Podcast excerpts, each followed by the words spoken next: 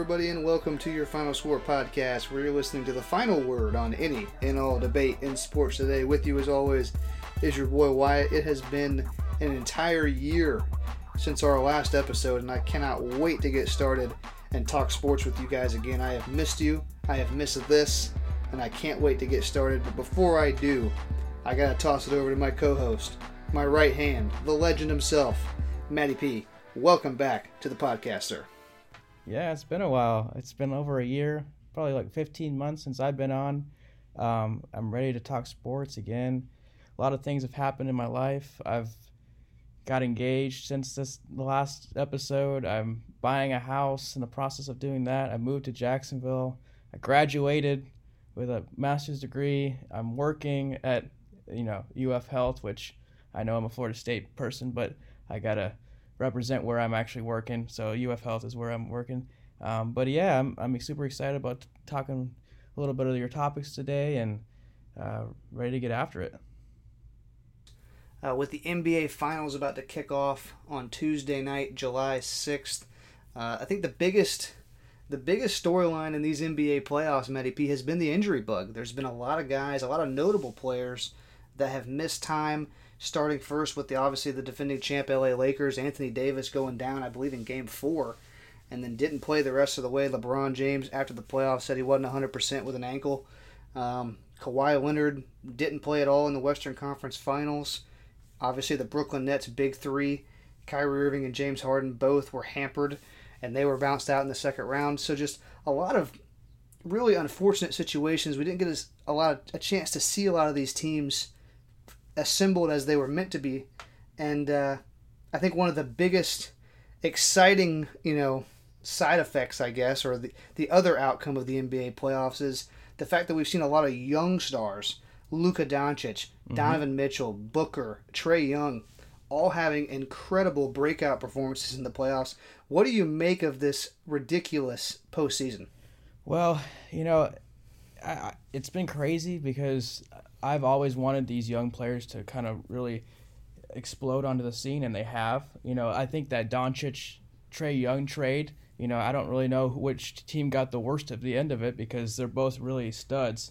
And but yeah, like this postseason I loved it. Like I have absolutely loved it. The new blood is great to watch, and I'm just ready. I'm ready for. Somebody new. I've always been on the train of Phoenix Suns, even beginning of the playoffs. I liked them in the Lakers series, and I liked them to win the whole thing. Utah was the number one seed, but I always thought the Phoenix Suns were hot at the right time. They played well going into the playoffs, and they just have this aura around them. They play great team basketball, and I love it. I really do. To counter your point about Phoenix, and I agree with you. I think they've played great basketball. They've played whoever's in front of them. But something that concerns me about the Phoenix Suns is there hasn't been that adversity yet.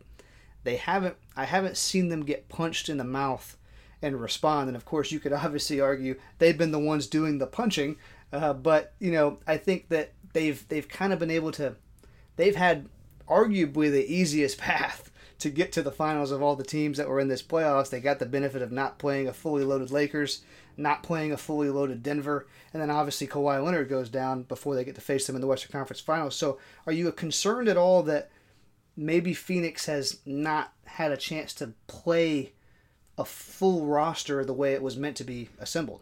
No, I think they've battled it as well, too. You look at Chris Paul. He battled the shoulder injury in the first series. He had the COVID protocols where he was out as well. So they were never at a fully strength until they got to like the Clippers series, and then even the Clippers series could have went the Clippers way if you look at the Ayton tip slam. So Clippers could easily have been on the other side of that, and they were battle tested in that series. I think Phoenix, not that they survived the series, but the Clippers without Kawhi Leonard put up a fight, and I think that's my point. That's what I'm trying to say. I think that the Clippers, a team that was not at full strength, really tested the Phoenix Suns, and I think if you just look at the 6 games that they played, you could argue that that the Clippers in many ways outplayed the Suns in most of those games. Mm-hmm. I think they lost a lot of these games at the free throw line with Paul George. So there's a part of me that wonders when they face Milwaukee in the Eastern Conference, and I think a lot of it tends to fall on, is Giannis going to be 100% in this series? But when I look at Milwaukee play, and I pick Milwaukee to come out of the East, and I think Milwaukee with Giannis has a huge advantage in the finals, because they've been a really good team, not even just this year from start to finish. They've been a team that has been on the verge for 2 or 3 seasons with Giannis at the helm. Number one in scoring this year, 120 points a game, third highest field goal percentage. I think half of their games this year, they shot over 50% from the floor. I mean, that's incredible. Mm-hmm. I think Milwaukee, fully loaded as a full team with a healthy Giannis, creates a lot of matchup problems for the Phoenix Suns. Do you think that Jrue Holiday and Brooke Lopez will play well enough to like counteract even the Phoenix Suns bench? Because that's something that I've really been high on too, is the Phoenix bench has played very, very well during these playoffs. Probably the most consistent bench play out of all the teams. So do you think that Jrue Holiday has to drop 25 to 30 a night with 10 assists? Do you think Brooke Lopez has to drop 15 and 10 to win, like to compete in the series? Or is it just based on Giannis? Like if Giannis comes back, it changes the whole game where they compete. Well, when I look at the starting five for these two teams, I think it's honestly both ways very interesting and intriguing matchups. I think Jrue Holiday is a good counter for Chris Paul. I mean he's a tough defensive player that I think plays defense first a lot of the times, especially if Giannis is on the floor. I think he's more focused on that defensive end and then facilitating. And he's a younger player than Chris Paul. I think that he's probably the best point guard that Chris Paul has faced the entire postseason. Okay. Yeah, I agree with that. I mean, so I think that it's going to be a challenge for Chris Paul, who's 37 years old, has been banged up a little bit in the postseason. I think that's a slight edge potentially for Milwaukee there. And then I think, honestly, a big X factor in this series that people don't talk about, the guy you didn't mention, is P.J. Tucker in the starting lineup. I would imagine he guards Devin Booker the entire series, much like he guarded Kevin Durant in the second round. And I know Kevin Durant scored 40 points against him, but Kevin Durant's also the greatest scorer that the league's ever seen. So his release point is 10 feet in the air. So yeah. I think P.J. Tucker, honestly, and I know he's not going to do a lot of things offensively for you, but he's also not a liability shooting the basketball. I'm very interested to see the kind of impact he can have on Devin Booker, because if he can rattle Devin Booker in this series and mentally take him out of a few games, I think that's where the Phoenix Suns are going to struggle, because I don't think Chris Paul is going to be able to score as many points as he has throughout the Western Conference playoffs, and they're really going to need Devin Booker to be consistent, because he's had some on and off games. His average looks really nice, but there's been some games where he has disappeared. I think this is a huge test for him. Yeah. I mean, you look at his average. He's averaging 27 points a game in the playoffs. But, yes, I do recognize that there are games where he was kind of non-existent, or quarters. It's right. Not even the games that he was like non-existent, but quarters were like, where's Devin Booker, Or even then he gets in foul trouble a lot too, for a guy who's, a guard, which normally – you wouldn't say that he would get in foul trouble, but he's like, I can't remember what game it was, but he was in foul trouble and he couldn't even finish the end of the game, Yeah. And I think and the Suns end up winning that game, but you got to have Booker, probably your best player on the court, at critical times. I think the X factor though in this series is going to be DeAndre Ayton, no matter if Giannis is there or not. Yeah. I think the problem, like what I have a struggle with Milwaukee is how Atlanta, with Capella and John Collins, still got their rebounds. We're still averaging a double-double in every game. So, and I think Ayton is just that much better than those guys that like down below, and he can run and gun like similar to Capella. But I think Ayton is just has gotten to that level where he is a true big man, but he can run the floor. So I think he's going to give them a lot of problems, because he is one of the best offensive rebounders in the league. And Atlanta is the best offensive rebounding team, like statistically, but they Milwaukee seemed like they couldn't figure that out, and that's what I have. I think Ayton is the X factor in this series. Yeah, Ayton has been a pleasant surprise. Going back to that point you made earlier about the Trae Young, Luka Doncic trade. Remember, Ayton was the number one pick in that draft. Right. And a lot of people were wondering, hey, like, did we whiff with Luka and Trae being so good? And, like, he's doing just as well in the playoffs and being just as effective. Yeah, he reminds me of, like, a young Kawhi Leonard, where it took him about, like, what has it been, 3 years, 4 years in the league to really develop his game where he can be super effective. And, like, Kawhi Leonard wasn't, like, a superstar right when he got in the league, but he fine-tuned his game to be effective in the league, and now look where he's at. Ayton has done the same thing, where he has, like, steadily climbed. He had a lot of expectation. At first, he wasn't, like, a dominant player his first year. You know, he wasn't a Zion Williamson where he just, like, exploded off the scene, like, in his first year where he was expected to. But he's not a Zion Williamson. Like, Zion had all that hype with him, and then he kind of, you know, he performed. But Ayton has steadily climbed, kind of flown underneath the radar, and then now he's, you know, probably one of the best big men in the league at 22 years old.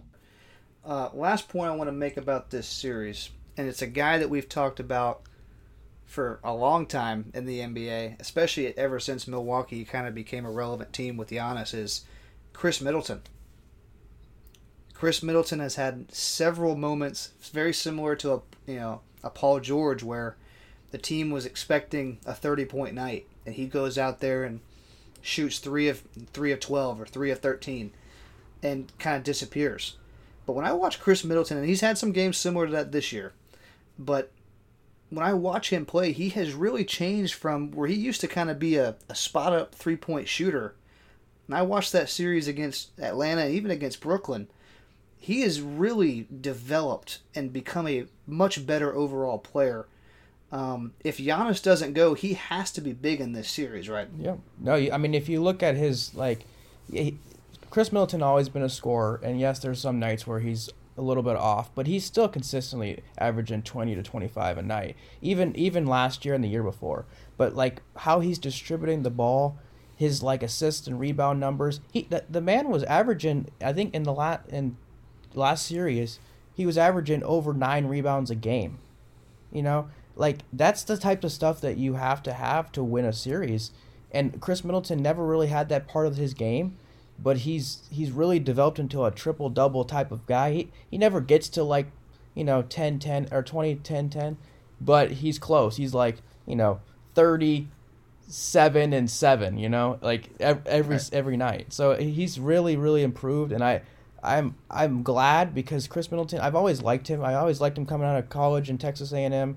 Well, and people forget he was a second-round pick. Right, exactly. He was a second-round pick, and for what he has been able to turn into in the NBA, I think is not talked about enough. I know he's had some shortcomings, but being a second-round pick, going to Milwaukee, and being that second fiddle to Giannis for all these years, I'm really excited to see what he can do on the NBA Finals floor. I agree, and he got selected to the Olympic team too. He's gonna be playing the Olympic team, and that for him as a second round guy that got picked, he's really developed. He's got to a level where he's a superstar, and he runs under the radar.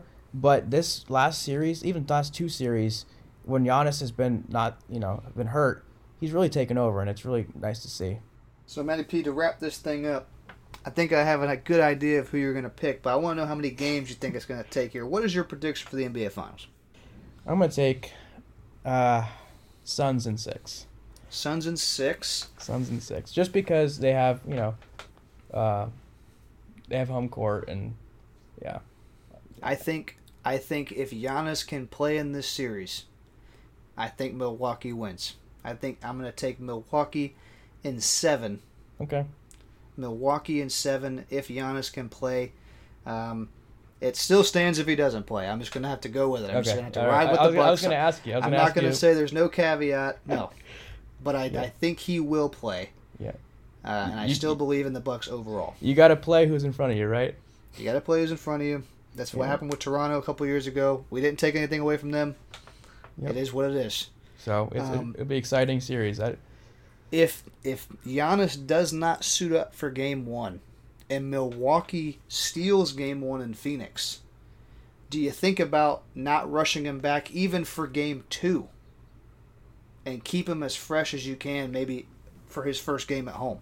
Yeah, I would. If I was the coach or I was the man making decisions, I would rest him. I think you rest Giannis until you absolutely need him. Yeah. And I think you absolutely need him after you drop Game 1 in Phoenix. Yes, I agree. All right. Well, we're going to take a quick break, and when we come back on the other side of it, we're going to be talking some NFL. I'm going to get Matty P's take on his Minnesota Vikings. And you Dolphin fans out there are going to hear from me because I'm not happy with a lot of you. Stay tuned.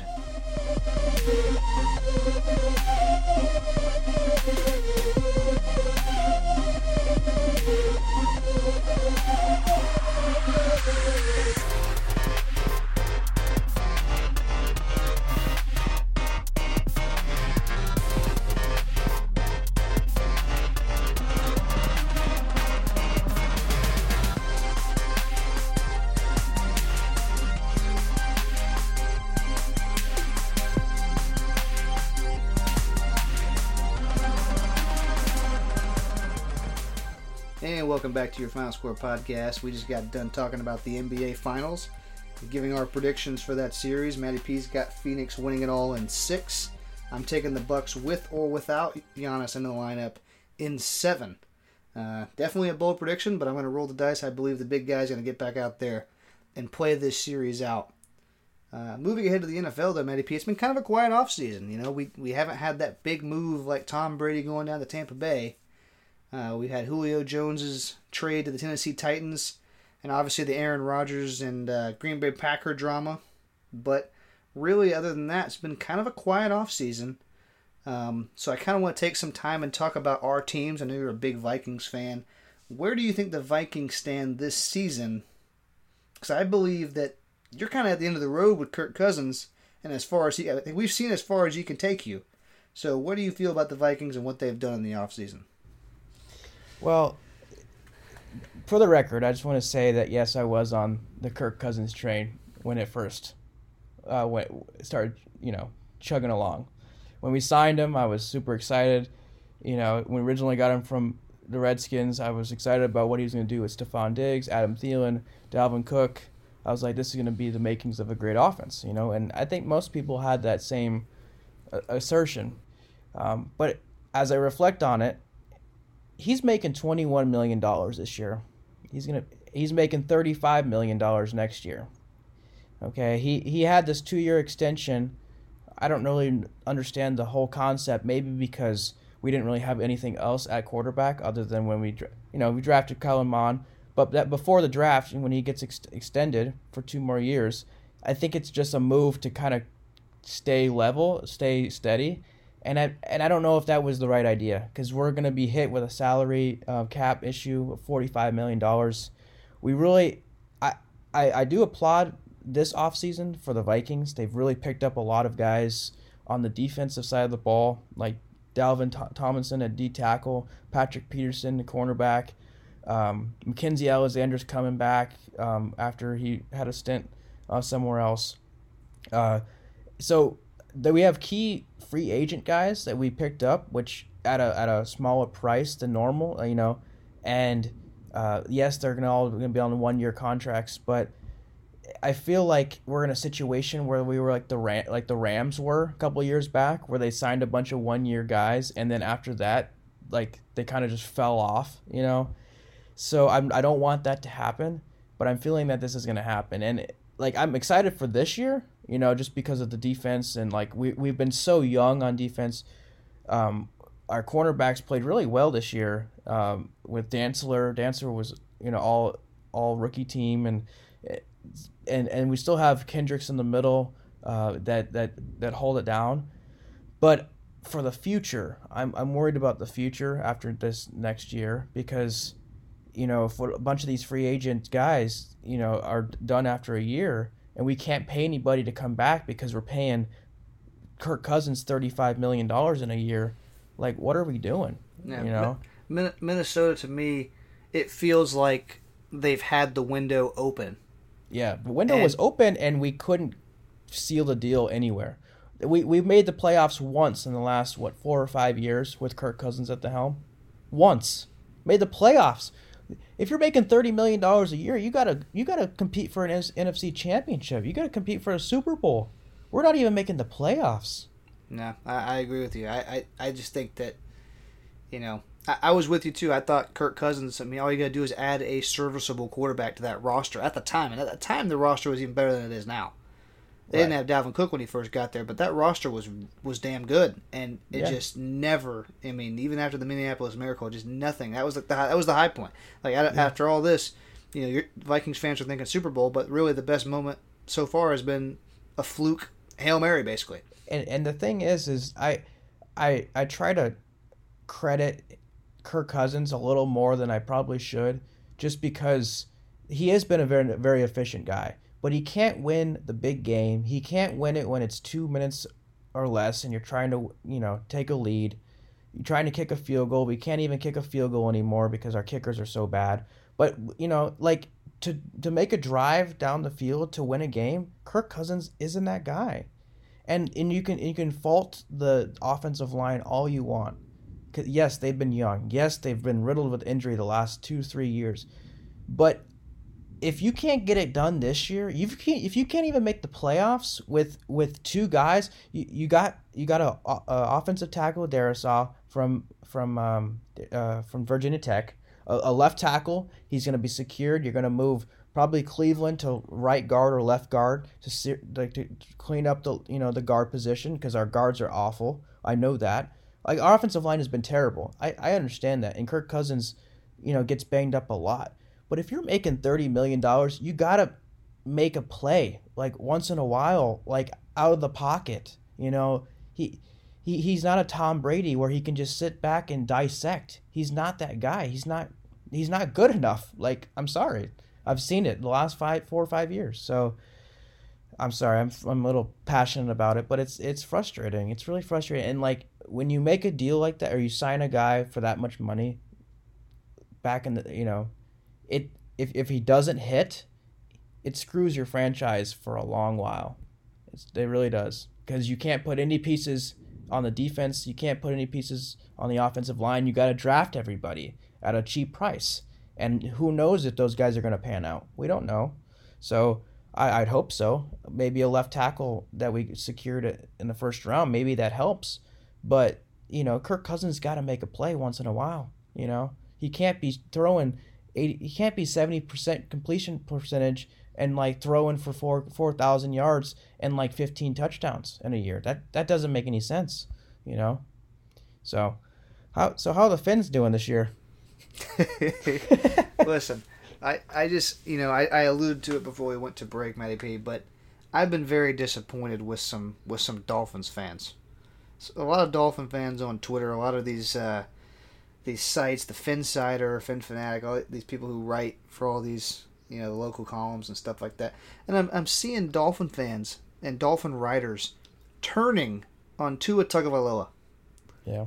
Turning on a rookie quarterback who we drafted 5th overall pick last year. And, they see the success of what Justin Herbert did with his numbers and winning Rookie of the Year. And they're thinking, oh, we could have had Herbert. And here we are with Tua, who didn't have... I'm honest with you. He didn't have a super impressive year. But let's have some context here. Tua threw, I think, 300 fewer passing attempts than Justin Herbert. Yeah, that's a totally different offense. He's not a gunslinger. We have a top scoring defense in the NFL. Coach Brian Flores knows this. Decides we're going to play conservative. One, because we don't want to ruin what our defense is doing, and two, because I have a rookie quarterback coming off of a horrific hip injury behind a bad offensive line. I'm not going to drop Tua back. I'm not going to roll him out of the pocket. I'm not going to do all these crazy things with him because he's not ready to play yet. His health is not there yet. This is last year. He looks better than ever in the offseason. Listen, I read an article this offseason. The first practice...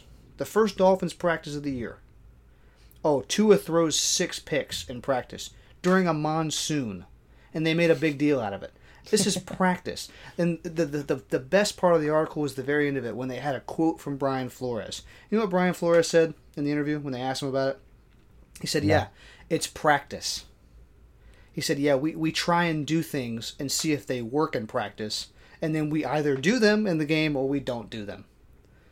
Stop making a big deal about him throwing picks in practice. Seriously. Yeah, and I'm over it. And I'm over people like this is Dolphin fans not understanding. Like, guys, we have it made right now. And I remember there was a lot of discussion during the draft time. Like, okay, we have all these draft assets. Do we even take one of these other quarterbacks and have a quarterback competition? No, because then it's a sunken cost. You have two quarterbacks and no team around him. I think to the point you were making about Kirk Cousins and the Minnesota Vikings, you guys had the roster first, and then you paid a quarterback who we have now seen is not good enough to put you over the top. Right. But with the Dolphins, we have a complete team with a rookie quarterback on a rookie contract. So now, so let's say Tua does tank this year. Then we'll know he's not the answer. And we'll have some flexibility to either go sign a free agent quarterback or draft another guy. But either way, we have positioned ourselves with a lot of really good pieces, an elite defense, and we have one of the best young coaches in football. Did you know that Brian Flores was listed by CBS Sports as the 16th best coach in the NFL? You're telling me half the league is better than Brian Flores? That's pathetic. Half the league. I can't even name 16 other coaches. Yeah. That's how I feel about the Miami Dolphins. The Dolphin fans need to relax. Yeah, they do. We won 10 games last year with a senior citizen and a baby splitting reps at quarterback. And if we were in the NFC East, we would have been in the playoffs. We'd have been a damn 3 seed in the NFC. So just stop it.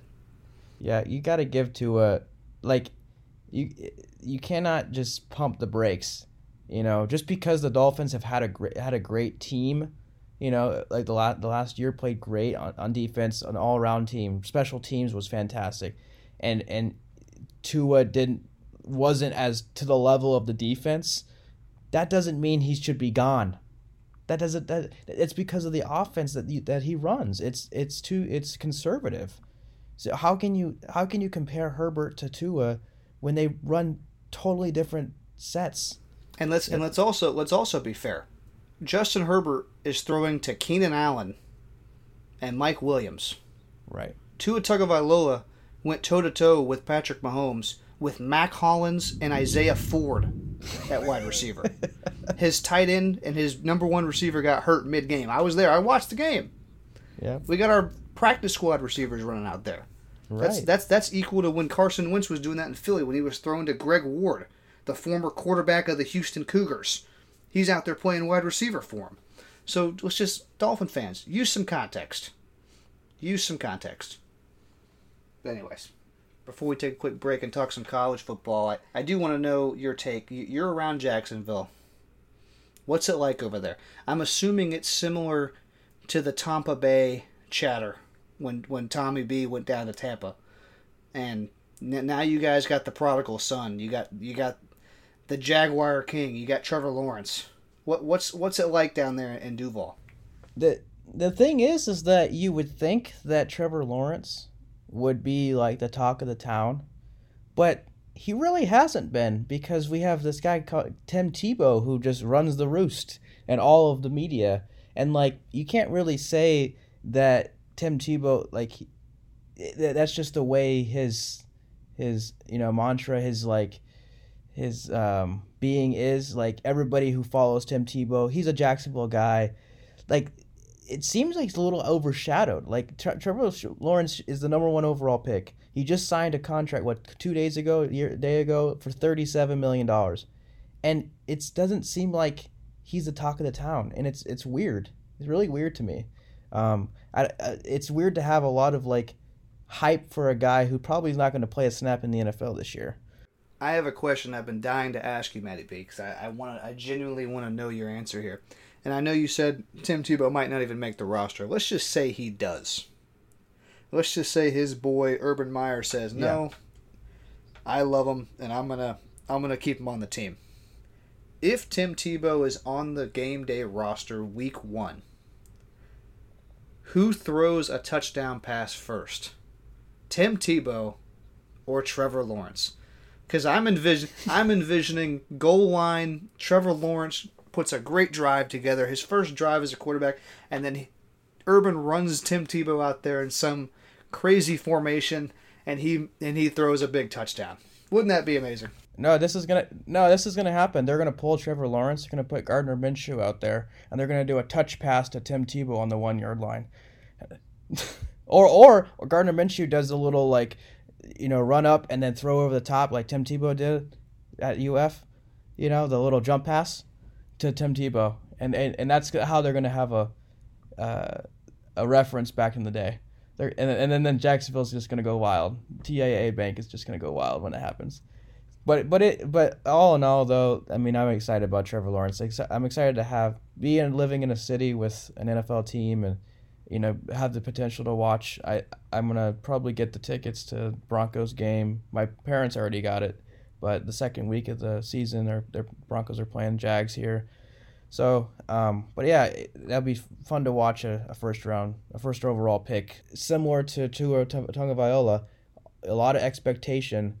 And we'll see how he, does in a rookie year and what happens, how the Jaguars fans, react to having a, 4-win season, again. So, I mean, last year they won 2 games, but, we'll see. We'll see how Trevor Lawrence actually responds to having a 4-win season. And shout out New York Jets for blowing that pick. Shout out New York Jets for winning a game and getting the second pick and getting Zach Wilson. Well, we're going to take a quick break, and when we come back, we're going to wrap up the show and talk some college football. We're just a few months away from Florida State football again, Matty P, and I know you're excited, so we can't wait to talk about it. Don't go nowhere.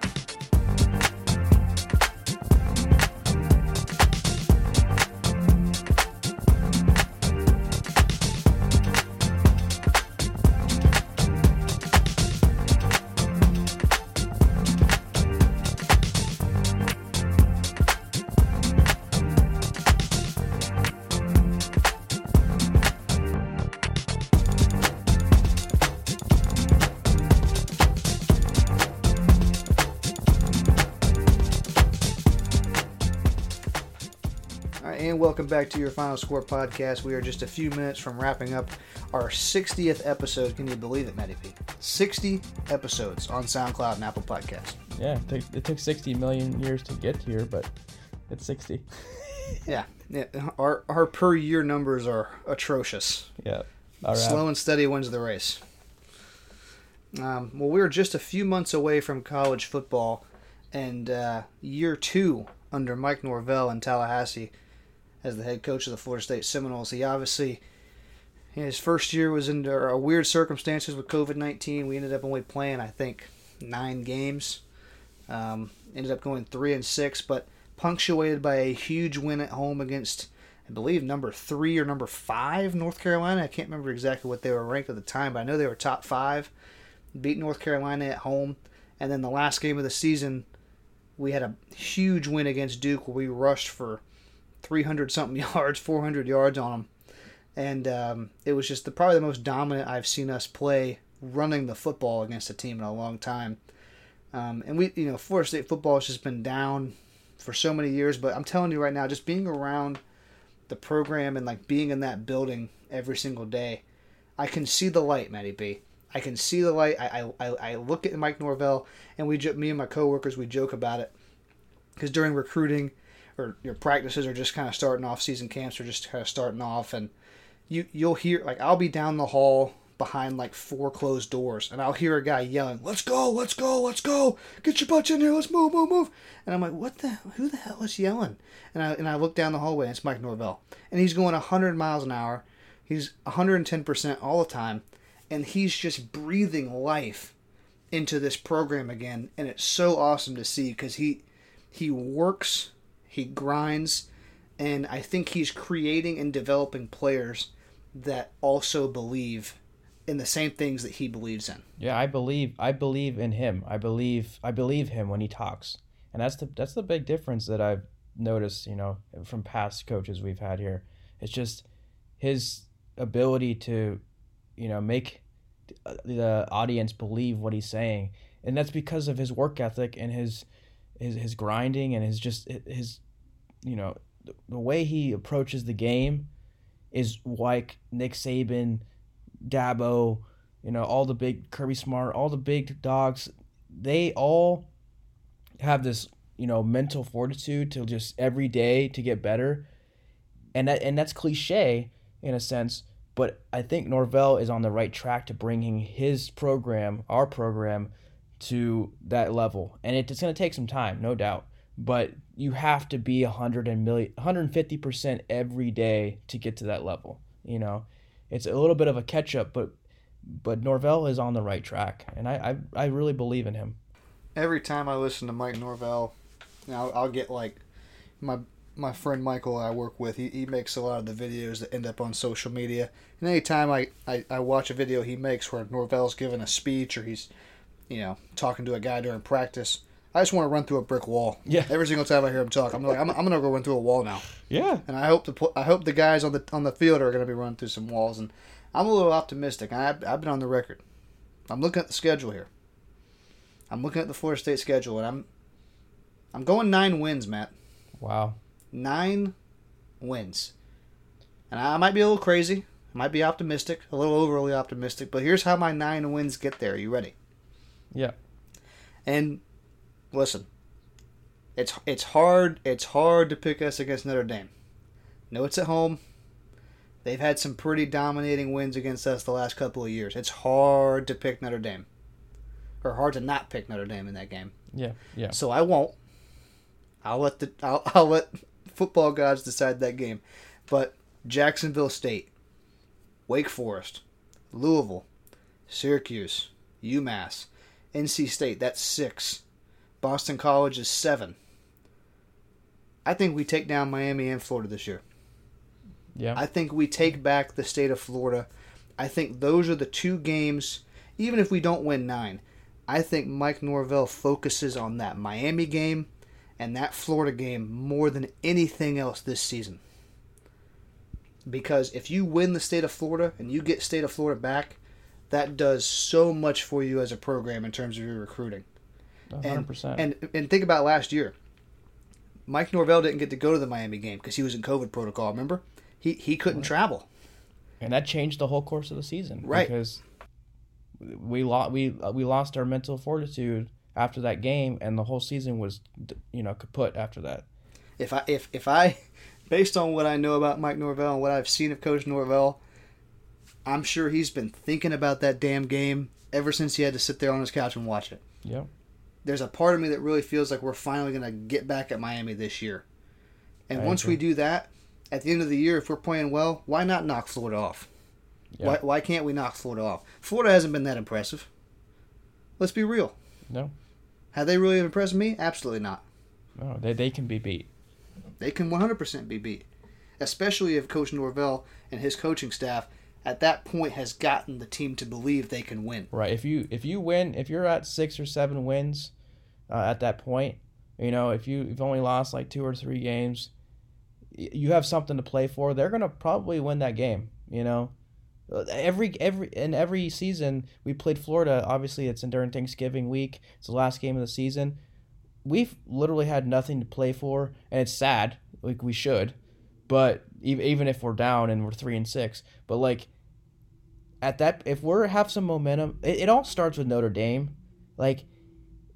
If that's like, a game. If that's a game. We don't even have to win. But if we're like lose by like 10 or less, that's great confidence as you get going, because you know our schedule's not that difficult up until, you know, we get to Clemson and then Miami, Florida, and then we have North Carolina.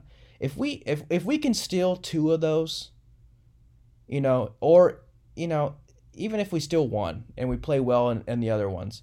Like, I'm confident that we can catapult this program, you know, and I think we can steal 1 in Notre Dame because it's at home. North Carolina is going to be difficult because it's on the road. Clemson obviously is going to be probably a loss. But Miami and Florida, you split one of those, you know? Even if you beat Miami and you lose to Florida or vice versa, like, that's two games that you probably shouldn't have won based on the rankings and stuff. And you're sitting at 8 wins? That's a good season. That's a good season. Well, last thing I want to talk to you about before we wrap up this show, I kind of, we were talking, going back to the football recruiting, and 27 states now in the United States have passed the NIL, name, image, likeness law, and allowing college athletes to profit off of themselves in a way they have never been able to do before. How do you think that impacts college sports moving forward? I'm interested to hear your take. No, I'm excited because it's new territory. We got guys left and right signing deals, making money, YouTube, sponsorships. That guy from Tennessee that had a $2 million contract, like that's stuff that would never have, been even talked about 5-6 years ago. And for that to happen, it's really pivotal, and it needed to be done because scholarships, yes, they help athletes, but they don't help them enough. And there's not like taking away your tuition, having meals paid, that's all great and dandy, but the school is making a crap ton of money off of these kids no matter what. It's like, oh, I'm gonna pay them about crumbs, and then in return I'm gonna get all these profits. So it's gonna change the landscape of college football, no doubt. I mean, you're gonna have guys who are gonna be in commercials, like Nike commercials, and they're college athletes. You're gonna have NCAA football coming back, thank God.